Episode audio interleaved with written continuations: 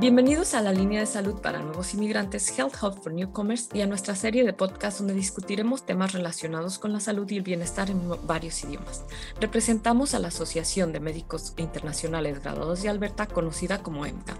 EMGA es una organización sin fines de lucro dedicada a la integración exitosa de médicos graduados en el extranjero al sistema de salud canadiense. Contamos con un equipo de salud y bienestar que trabaja en la comunidad para llevar información a los nuevos inmigrantes sobre temas de la salud, apoyos y servicios disponibles y cómo acceder a estos apoyos, con el fin de mejorar nuestra salud en general y llevar vidas saludables y productivas.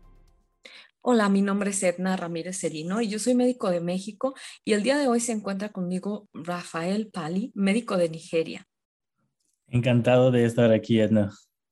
Un gusto tenerte aquí, Rafael, y queremos agradecerte por el tiempo que tomas para apoyar a nuestra comunidad. Em, el día de hoy vamos a hablar un poquito sobre el plan de apertura de Alberta de verano y tocaremos también un poco el tema sobre variantes y, su importancia en, Canadá. Sí, ah, creo que es importante, hablamos de, unas estadísticas. Estas estadísticas que tenemos empieza, ah, son hasta el 4 de agosto de 2021. Vemos que 76.2% de la población mayores de 12 años de edad, que es la población ah, que es recomendada que reciben la vacuna contra el COVID-19, han recibido por lo menos una dosis de la vacuna y vemos que un 66.2% de esta población ha completado su, lo que es requerido para la vacunación. Es decir, han recibido dos dosis de la vacunación requerida. Muy bien, y bueno, sabemos que esto representa un 64.8% de la población total, que ya incluye a personas menores de 12 años, que recibió entonces la primera dosis y un 56.3% de la población total con la segunda dosis o, esquema de vacunación completo, ¿verdad? Exacto, uh, sabemos que Alberta abrió recién la etapa 3 de la apertura el primero de julio de 2021, lo que significa que todas las medidas públicas están levantados ahora y excepto en algunas situaciones como requisitos para el aislamiento o, cuarentena y también requisitos para la cubreboca en lugares de atención médica o en el uso de transporte público. En esas situaciones sí hay que seguir utilizando la cubreboca. Muy bien, y, y, pues sabemos que entramos en esta etapa dos semanas después de que el 70% de la población, de los habitantes de Alberta que pueden recibir la vacuna, que son los de 12 años de edad o mayores, o que hayan nacido en el 2009 o antes, hayan recibido a menos una dosis. Y esto es muy bueno porque pues la tasa de vacunación que nos has, que nos has dado con anterioridad, nos da un poco de tranquilidad, ya que hemos visto una caída en el número de casos de COVID-19 y también em, la tasa de posibilidad, de positividad, perdón, para las pruebas de COVID-19 oscila entre un 1 y un 2%, lo cual es muy, muy bueno. Es importante también recordar o, saber que las hospitalizaciones debido a COVID-19 y la ocupación de las camas de unidad de cuidados intensivos ha reducido significativamente y esto solo se puede traducir de una manera, eh, que es en la disminución de la carga de nuestro sistema de atención médica y sabemos que ya con esto pues nos podemos enfocar un poquito también a otras necesidades de salud y no solamente a, COVID-19, lo cual que yo, yo creo que es, es muy bueno. Em, en cuanto a las medidas de restricción eh, que se han levantado para la etapa 3 o que se han eliminado, em, hay algunas que, que, bueno, yo creo la gran mayoría de ellas se han, se han eliminado. De, hecho, de hecho, todas las medidas de salud pública, incluyendo eh, las restricciones en cuanto a reuniones sociales y en cuanto al límite de, de capacidad o de la cantidad de personas que se pueden reunir en el interior o al aire libre o en el exterior, ya no tenemos un límite. Tampoco tenemos límites en cuanto a actividades de recreación, tales como ejercicio, actuación, entretenimiento, entretenimiento, entre otras. Mm, el cierre de las empresas sabemos que fue algo que, que, que, bueno, nos impactó también y ahorita ya no hay una restricción en cuanto a cierre de empresas y, restricciones en, en, la capacidad o cantidad de personas que pueden estar dentro de la empresa. También vemos que se levantó la restricción de, de grandes eventos, incluyendo conciertos, eventos deportivos o exposiciones y festivales o ferias, que, que yo creo nos ayuda a sentir que vamos regresando un poquito más a la normalidad. Sí, sí. creo que una cosa que nos hace, que nos da este sentido también de regreso a la normalidad es el uso de la cubreboca. Sabe que el uso de la cubreboca en lugares públicos interiores ya es, no es necesario. pero también hay que tomar en cuenta que hay unas excepciones aquí en, por ejemplo, los que trabajan en cualquier centro de atención continuo, como asilos, también en centros operados por el Alberta Health Services, Covenant y sus proveedores. También cuando uno está utilizando el servicio de transporte público, en esas situaciones hay que um, utilizar eh, la cubreboca todavía. también creo que los autobuses, los vehículos de viaje compartido, también en, esos, en esas situaciones se sigue utilizando la cubreboca. Pero en el, el, el, cambio que tenemos, creo que hay un sentido ahí de, de regresar a la normalidad. Sí. Sí, claro, en la mayoría de los casos no, no es necesario. Y, recordar que cada municipio, cada jurisdicción o área y cada empresa tiene una libertad en cuanto a decidir a qué requisitos tienen para, su, para el lugar en donde se desenvuelven, dependiendo a lo que les convenga mejor o a lo que mejor les parezca, con lo que se sientan más cómodos. Como ejemplo, tenemos que las empresas pueden pueden solicitar a su personal y a los clientes que, que utilicen el cubrebocas eh, en su lugar de empleo. No es, si bien no es necesario que lo sigamos usando o no es una, un, requisito o una norma, eh, es importante también ayudar a aquellos que siguen usando sus cubrebocas mientras se adaptan a esta, a esta etapa, a esta etapa 3. Recordamos que a principios de la pandemia nos costó adaptarnos a, todos los cambios y pues ahora vamos a tener cambios que ya apuntan más hacia la normalidad, pero recordar que pues a fin de cuentas somos humanos y nos cuesta trabajo el, adaptarnos también, ¿no? Sí, sí.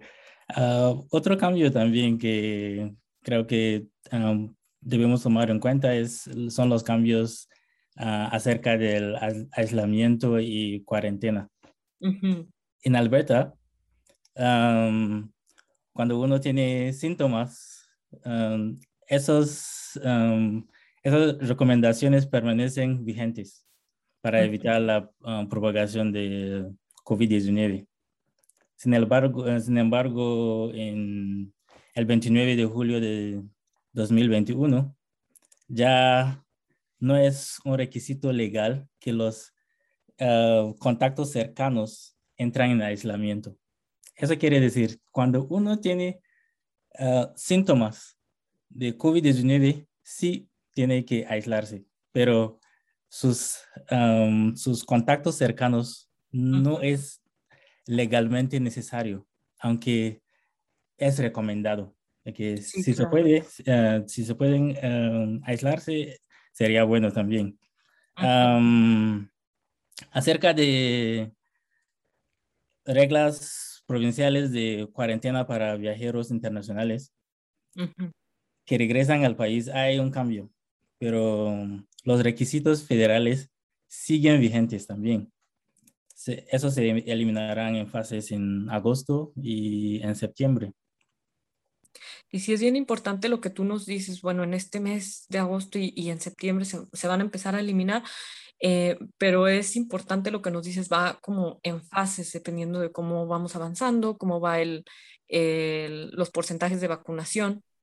Este, algo que es bien importante recordar, como ya nos decías en un principio, hay algunas excepciones y una de estas es en los entornos de atención médica y de atención colectiva. En, el, en, la etapa 3 de, de esta reapertura, no cambia ninguno de los requisitos en cuanto a órdenes de salud pública que ya existen para la atención aguda. Esto nos da, no sé, por ejemplo, la unidad de emergencias o urgencias, como lo conocen en otros países, eh, en los hospitales. Ahí seguimos teniendo seguimos teniendo eh, estas restricciones o estas normas y es porque tenemos que tomar en cuenta las diferencias en cuanto al entorno y a los servicios que, que cada, que cada, eh, que cada lugar ofrece, ¿no?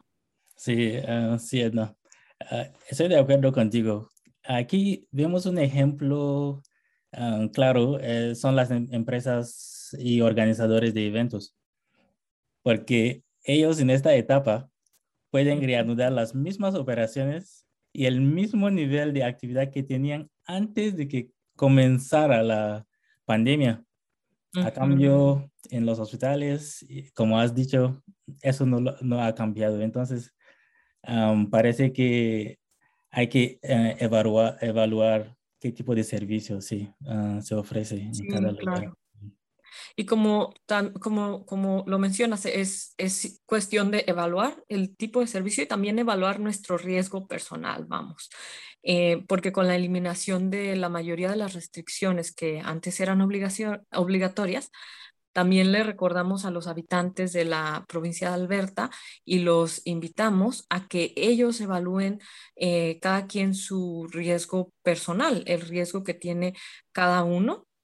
Y es entendible y totalmente normal eh, ver que algunas personas sigan tomando em, precauciones dependiendo de sus necesidades, que es de este riesgo personal, y dependiendo de qué tan cómodos se sientan con, con estas con este eliminación de restricciones porque sabemos que pues como decíamos es un proceso de adaptación todavía. Sí, estoy bien bien de acuerdo contigo aquí porque una parte bien importante para entrar en esta etapa es poder, poder evaluar su riesgo personal. Es importante tener en cuenta el entorno de uno, los factores de salud y bienestar individual y el nivel de comodidad también que uno está, eh, entra en esta etapa. Sí, claro. Y saber cuando tenemos algún, algún factor que aumente nuestro riesgo de contraer la enfermedad por ejemplo, el no tener la vacuna o tu esquema de vacunación contra COVID-19 completo es un factor de riesgo, al igual que interactuar regularmente con niños menores de 11 años de edad, porque sabemos que ellos no pueden vacunarse, asistir a espacios eh, concurridos o con mucha gente en, en interiores o espacios cerrados o tener otros factores de riesgo que podrían resultar en, un, en una complicación o una enfermedad grave por COVID-19. ¿Verdad? ¿Verdad? en esa situación también es bueno ver, ok, ¿cuáles son los factores que disminuyen el riesgo de contraer la COVID-19? Sí. sí, aquí tener en cuenta, ah, tener un esquema de vacunación contra COVID-19 completo. ¿Qué es eso? Quiere decir que haya recibido dos dosis de la vacuna AstraZeneca o la Pfizer o Moderna o una dosis de Johnson Johnson. También un factor que se debe considerar es cuando uno se reúne con personas, es mejor reunirse en un lugar abierto o al aire libre que en vez de reunirse en un lugar cerrado. También, ya, sí, tener un ciclo social pequeño también. Eh, Eso también disminuye el riesgo. Y también hasta ahora sigue funcionando bien el eh, mantener un distanciamiento físico. Sí funciona bien y ayuda a, a disminuir el riesgo de contraer la COVID-19. Sí, claro, y pues recordarles a las personas que nos escuchan que si ustedes tienen duda en cuanto a cómo evaluar su riesgo personal, de, en especial de tener em, complicaciones o una enfermedad grave por COVID-19 y determinar qué riesgo tienen, pueden consultar a su médico o a su proveedor de atención primaria para la salud y recordar que están eh, ahí y nosotros también estamos aquí para, para apoyarlos en lo que se pueda, claro.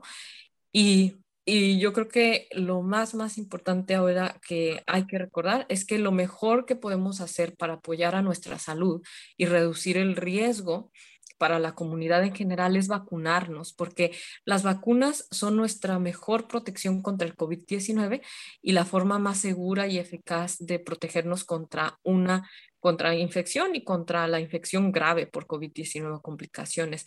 Además, pues les invitamos a todos los habitantes de la provincia de Alberta a que sigan practicando una buena higiene respiratoria y una buena higiene de manos, que es lo que aprendíamos a principio de la pandemia.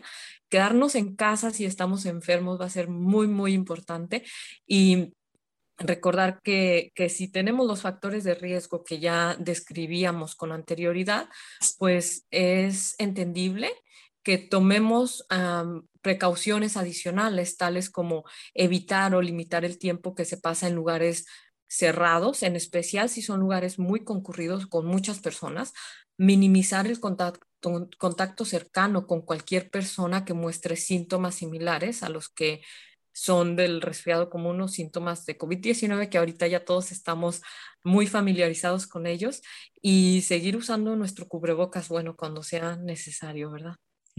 Sí.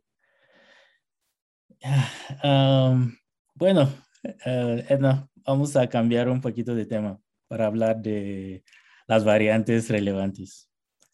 De acuerdo al Center for Disease Control, una variante relevante es aquel para el cual hay una evidencia de un aumento de transmisibilidad, que la enfermedad es más grave. Es decir, por ejemplo, aumenta hospitalización o lleva a muertes, que tiene una menor efectividad de los tratamientos o vacunas, o también una falla en la detección del diagnóstico. Ok. Ya, hemos escuchado también que en las noticias de las variantes relevantes y la mayoría de nosotros sabemos que durante la tercera ola en Alberta de la pandemia por COVID-19 se reconoció que las cepas predominantes que causaron esa tercera ola fueron diferentes variantes de relevancia en la comunidad. ¿Qué dices ah, sobre eso, uh, Edna? Sí, bueno, sabemos que cada variante tuvo, tiene, relevancia, pero hay unas en las que nos enfocamos un poquito más. en, en, un resumen, las que han estado circulando en Canadá son principalmente cuatro. La primera es la variante beta o B.1.351 y esta también se conoce como variante sudafricana, de la cual se identificaron algunos casos en Alberta, pero relativamente bajo el porcentaje de estos casos. Eh, la variante gamma o P.1, conocida como variante brasileña, está en una situación similar a la beta. Se, diagnosticaron algunos casos, pero es relativamente bajo el número de casos. En cuanto a la variante alfa, esta sí fue eh, una variante que, que, es como la, la, que estuvo más predominante. Eh, y se conoce también como B.1.1.7 o como variante del Reino Unido. Esta es la que dominó, como nos decías tú, en la tercera ola, fue la que, la que se robó nuestra atención y la provincia vio como el número de, de casos por esta variante, la variante alfa, se desplomó en los últimos dos meses. Aún así, la que ahorita nos tiene un poquito más preocupados es la variante Delta. Esta es la B.1.617.2, que también se conoce como variante de la India. Esta es una variante que se originó en el país de la India a fines del año 2020, pero ahorita se considera eh, una variante de, de, relevancia porque se ha extendido de manera muy rápida y ha afectado a, 96 países a nivel mundial y pues es, es la, se considera la, variante más dominante a nivel mundial debido a esto. Y dado que el número de casos por la variante alfa sigue siendo eh, bajo, el enfoque ahorita se ha desplazado completamente a la variante delta. Sí, ah, la variante Delta nos sigue preocupando. y con razón. Sigue siendo altamente transmisible. Se sabe que causa una enfermedad grave, particularmente en el grupo no inmunizado. Y entonces aquí vemos una importancia también en vacunarse. Países, un ejemplo para llamar atención aquí es los países como Reino Unido, los Estados Unidos, Israel, que vacunaron agresivamente a su población elegible y vieron una rápida disminución en los casos de COVID-19, ahora en este momento están viendo un pico que se ha atribuido por esa variante, la variante Delta. Sí, sí, y eh, ¿Tú, ¿Tú qué piensas entonces que Canadá o Alberta puede esperar con la mm. información que nos das? Sí, ah, bueno, la medida de salud se están flexibilizando en la mayoría de los países del mundo.